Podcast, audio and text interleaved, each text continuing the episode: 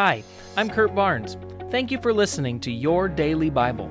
It's my prayer that you would be continually growing in your relationship with Jesus and that this podcast would be one of the many tools that the Holy Spirit is using in your life to bring about transformation.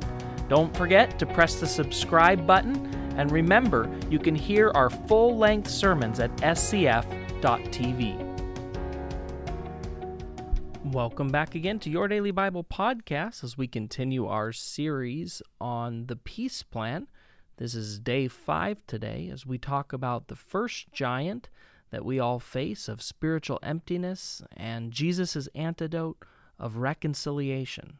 So the verse we're going to look at today comes from 1 Peter chapter 3 verse 11. Search for peace and work to maintain it.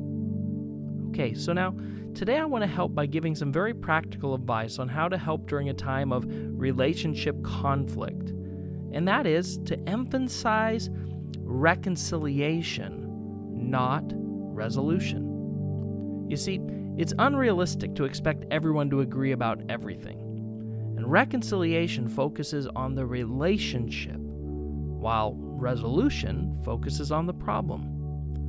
When we focus on reconciliation, the problem loses significance and often becomes irrelevant compared to the importance of saving the relationship itself. We can reestablish a relationship even when we're unable to resolve our differences. Christians often have legitimate, honest disagreements and differing opinions, but we can disagree without being disagreeable. The same diamond looks different from every angle, and God expects unity, not uniformity. And we can walk arm in arm without seeing eye to eye on every issue. This doesn't mean you give up on finding a solution. You may need to continue discussing and even debating, but you do it in a spirit of harmony. Reconciliation means you bury the hatchet, not necessarily the issue. Let's pray.